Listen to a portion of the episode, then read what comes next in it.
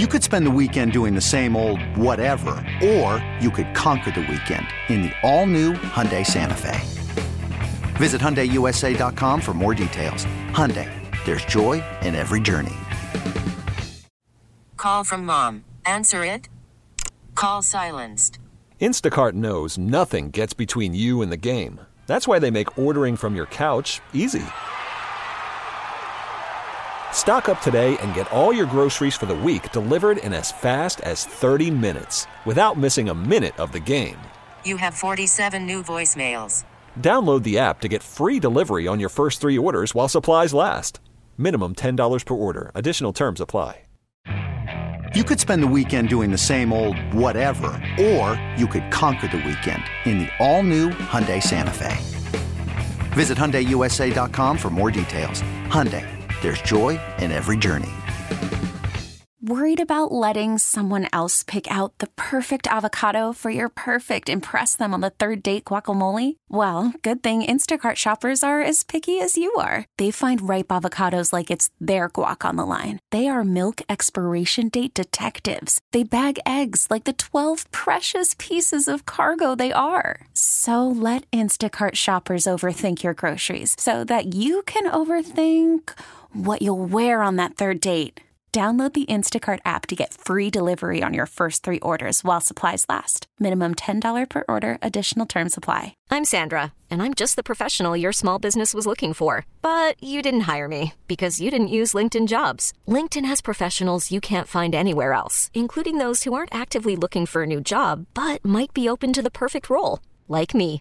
In a given month, over 70% of LinkedIn users don't visit other leading job sites. So if you're not looking on LinkedIn, you'll miss out on great candidates like Sandra. Start hiring professionals like a professional. Post your free job on LinkedIn.com slash recommend today. So late yesterday afternoon, the House of Representatives passed a bill uh, that is uh, was titled the DC RFK Memorial Stadium Campus Revitalization Act. It passed by a vote of 348 to 55, which many people believe is a significant hurdle cleared uh, that will ultimately end up and conclude with the commanders moving back into D.C.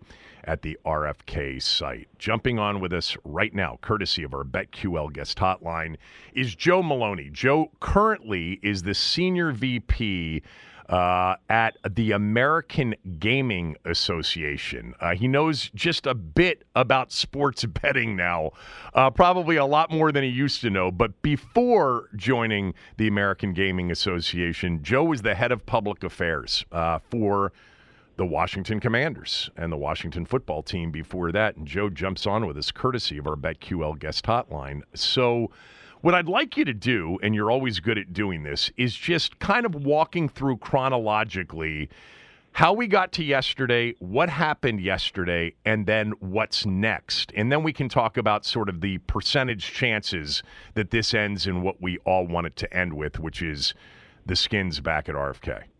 Okay. Good morning, Kevin. Thanks for having Good me morning. on. You know, last night was a monumental uh, moment and a, a sort of a dramatically important event for two cohorts of people. Those that believe in home rule and the district to have the ability to self-govern and to have the opportunity to control their own economic destiny when it comes to public lands that are in the hands of the federal government and currently unused. And then the other cohort of folks are those that would like to see the team go back to, to RFK. So it was a it was a massive hurdle to have to have jumped over and to have crossed. And the work began. I mean, ne- nearly a decade ago, Kevin. I you know this has long been identified as an opportunity for the club as far as its next home, this parcel of land. And previous ownership had invested some resources and had devoted some capacities in partnership with the mayor to engage Congress on this important question. And, and as your listeners know, and as you well know, an act of Congress is required. This is not a perfunctory step. This is not a just in case step. This is fundamentally required because that parcel of land is owned by the federal government. It is under a lease that expires in 2038, and it has a significant use restriction in that lease, which is for purposes of a stadium and recreation only. So only an act of Congress would change the terms of that lease or set forward a path to transfer the land fully to the district. During my tenure, I would say towards the end of the Snyder ownership and you know six months into um, Josh Harris and his uh, investor group owning the club, the effort was to be far more substantive than what had been deployed in the past. What had been deployed in the past by Dan and Bruce and others, and even the mayor's office, was to get this thing tucked into a much larger legislative vehicle, usurp the powers of committees and what's called regular order in the House and in the Senate, and just try to get this thing done in a majority leader's office or in a speaker's office. And we knew that, you know, the definition of insanity is trying something again and again and expecting a different outcome. So uh, during my time with the club and under the direction of Jason Wright, it was like, let's do the work. Let's actually go through regular order and see if we can identify somebody that can write a bill, that can work with the city, that can work with the club. And here we are. We found that dance partner and the chairman of the oversight committee, Mr. Comer. Mr. Comer worked across the aisle with Democrats and Republicans in his oversight committee to uh, to to get this bill authored, to get it written, to go through a massive stakeholder process across the federal government, across multi-jurisdictional committees, to write this bill that passed his committee on September 20th. But then uh, a week week or two ago passed the House Natural Resources Committee, which also has jurisdiction over public lands. His committee, the Oversight Committee, has jurisdiction over D.C. government. And here we are. It, it sails to the floor of the House, Kevin, and has just a massive, massive bipartisan vote. So kudos to the mayor's office, uh, to Mr. Comer, to Delegate Eleanor Holmes Norton, who honestly have been working on this for, for, for so long. So it's a great moment for the city. All right. So what's next? What's next? So, you know, and, and I would caution, I've, I've read a few things in some media publications this morning where it says something in, in quotes – expected passage in the Senate. It's it's just not that easy. Uh, in, in in in no small part due to the fact that the District of Columbia does not have Senate representation. So you have a bill that will obviously now pass the House. It will it will go to in some procedural constitutional way, Kevin. It'll go over to the Senate, and it'll go to the Senate as what's called a House reported bill. The House reported bill will go to the Senate parliamentarian, and the Senate parliamentarian will review that bill try to understand what the jurisdictional assignment for this bill will be, and it will send it to that committee that has a jurisdiction over public lands and national parks. It's likely to be the Senate Energy and Natural Resources Committee, which happens to have a committee specifically devoted, a subcommittee devoted to national parks. It will go to that committee. But again, there's not a DC senator in that body. Uh, I can't imagine the Maryland senators are going to be really eager to take this up. Can't imagine Senator Kaine or Senator Warner in Virginia will be eager to sort of carry the torch on this. So the real work really kind of is, is, begins right now. And I think the good news is that Mr. Comer, the city, the club, you know, I've been communicating with this committee staff over quite some time. This is something, Kevin, let me be really clear for you and your listeners. This is something that the government does all the time.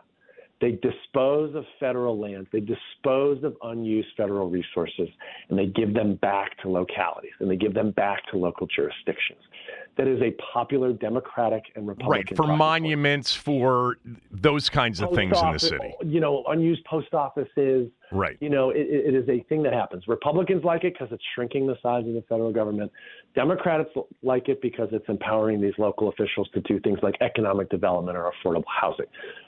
So just because there isn't a D.C. senator, it is still very much in the wheelhouse of this committee. It's on this committee's charge. They, they, they will have every opportunity to look at and consider this bill. I think what's really important right now, Kevin, and for, you know, it was something that I, I worked on specifically, and it's something that I know the city and the club are going to continue to work on, is to get this bill in front of this committee, get it a hearing, and get it a markup, meaning a markup the senators would come together and consider and formally vote on the bill to get it to the next phase. Uh, there are you could hotline a House reported bill and have it go for unanimous consent in the Senate. That's not going to happen here because it would require 60 votes in the Senate, and there's too many people that would object. Uh, so, but if you get this through a bipartisan vote in this committee, which is chaired by Joe Manchin and the ranking member is Senator Barrasso, you have the opportunity then for this legislation to attach to a larger legislative vehicle that is leaving the U.S. Senate at some point between now and the end of the year. So on timing, on timing, I think the hope would be to get this done before the end of the year. Right. And there's a couple of different opportunities. One, there could be what's called a public lands package that moves through the Senate, and this would certainly be germane to that because, after all, it's a 174 acre parcel that is a public land. There is a national defense authorization that has to go through usually every year, and despite the dysfunction of Congress, they always find a way to do that. And then lastly, obviously, with this being an election year, and you're reading a lot right now about potential government shutdowns and funding deadlines, there could be a lame duck Congress because, again, a new Congress will start next year. There could be a lame duck Congress after the election and before the 30 before you know New Year's Eve, basically, where they have to get a spending bill done, and this could be engrossed in that spending bill. Joe Maloney's joining us. Joe was the head of consumer affairs, public affairs for the Washington football team and the Washington Commanders for several years. He's now with the American Gaming Association. He was the point person within the organization on all of this stadium talk. So I, I want to fast forward and tell me if I'm going too quickly here. But if for you know, everybody, everyone hopes if everything got voted on and approved, and the stadium was, and the stadium control had, you know, this amended lease and this ability to do everything that a football team would want to be able to do at the new stadium site. That's when the negotiation begins. And to me, that's not a given. I know that there is desire from Josh Harris to move back into the city. There is desire for the city to have the team move back in to the district, but it comes down to the team getting a deal that makes sense. So if we fast forward to okay, the city now has the ability to do with this parcel of land what the team would want to do. Tell me about what happens next in terms of negotiations over a deal and whether or not you know, it's like a slam dunk that the team would pick DC or that DC would have the right offer for the team versus Maryland or Virginia. Sure. Yeah, happy to happy to do that. So let's assume everything that's taken place that you described. It's the beginning of 2025 at that point, you know, and again, and, and what I would say about Josh and, and, the ownership group is they believe what we've always believed, which is you, you can't call this a multi jurisdictional exercise without DC being at the table. So DC is now at the table.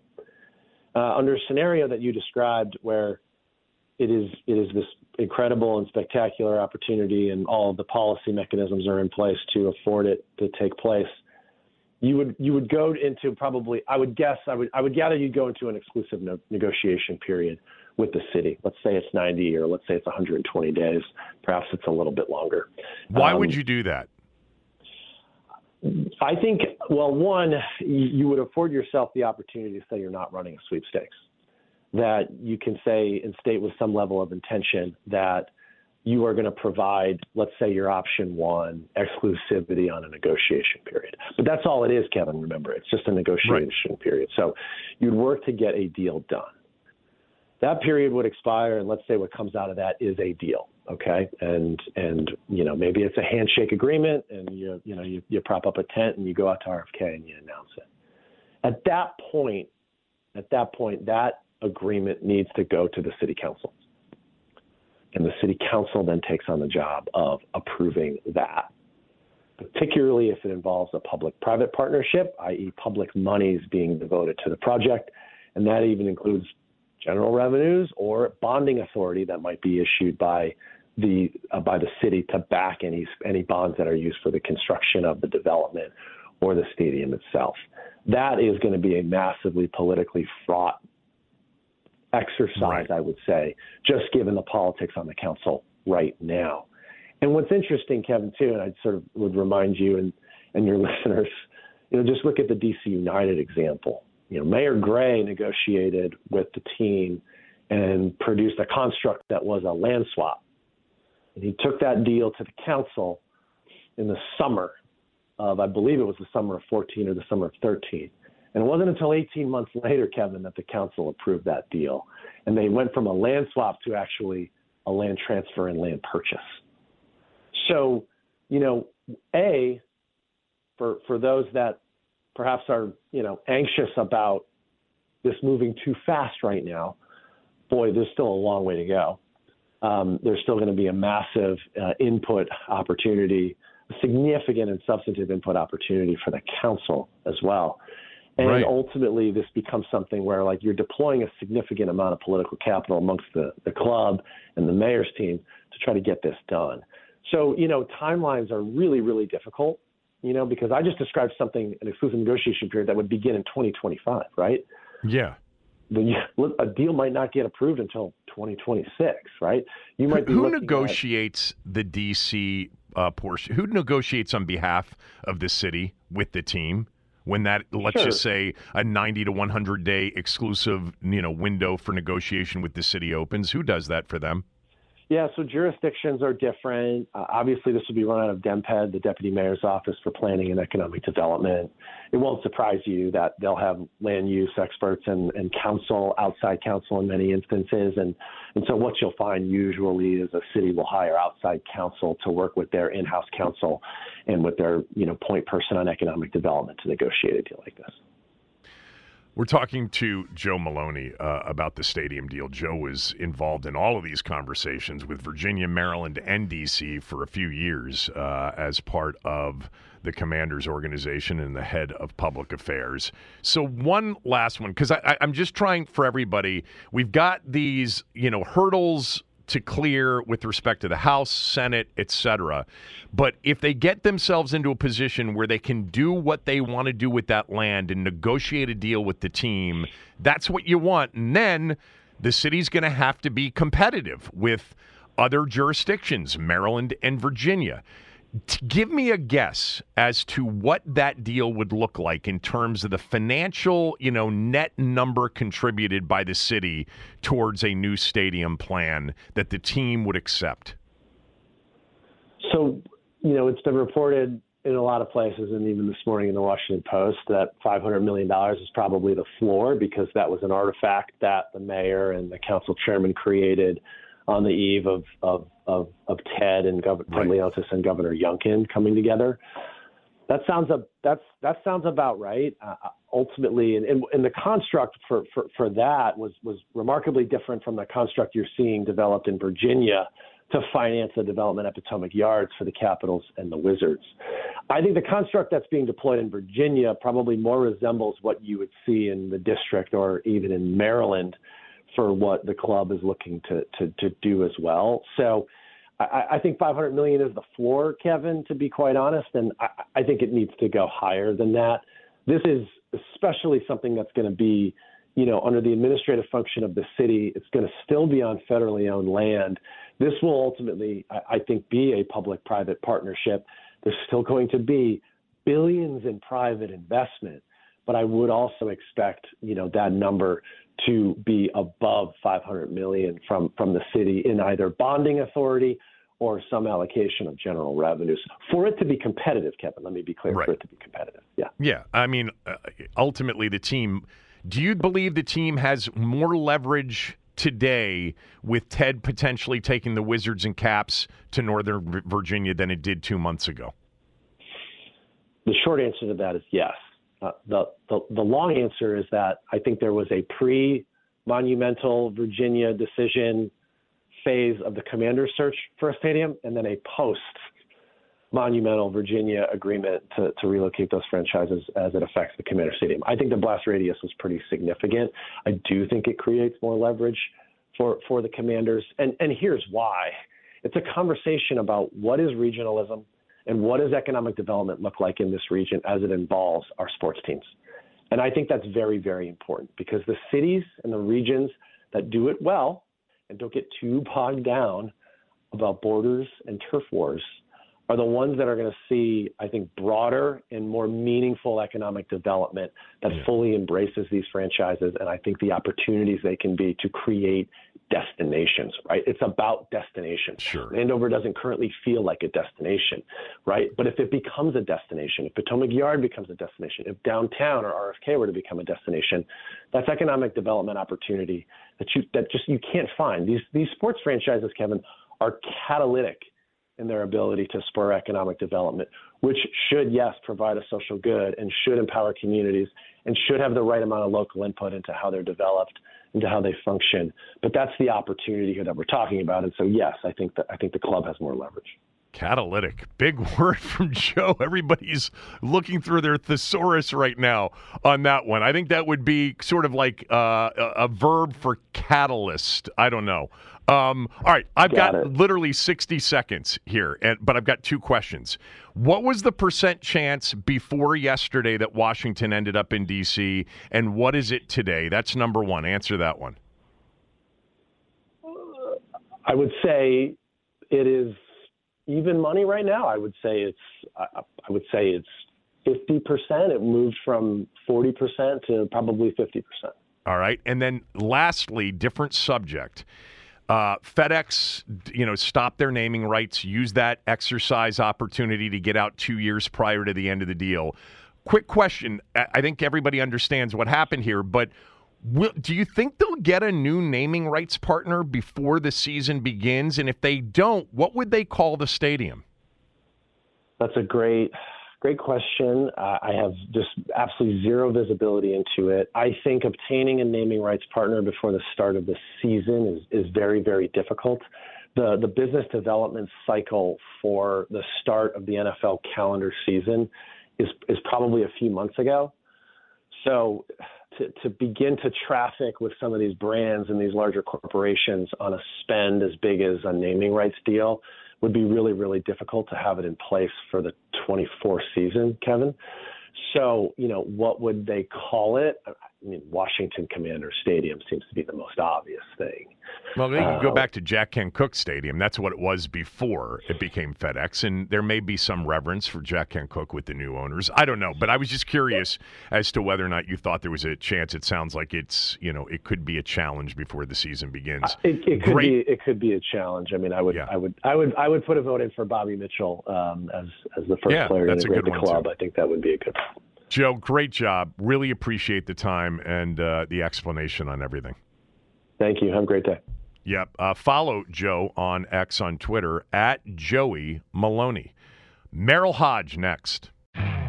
You could spend the weekend doing the same old whatever, or you could conquer the weekend in the all-new Hyundai Santa Fe. Visit HyundaiUSA.com for more details. Hyundai, there's joy in every journey.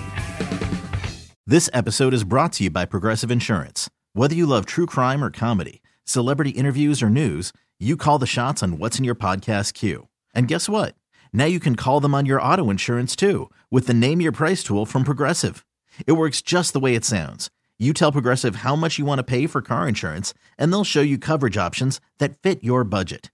Get your quote today at progressive.com to join the over 28 million drivers who trust Progressive. Progressive Casualty Insurance Company and Affiliates. Price and coverage match limited by state law. Audacy celebrates Mother's Day, brought to you by T Mobile. You can count on T Mobile to help you stay connected on America's largest 5G network.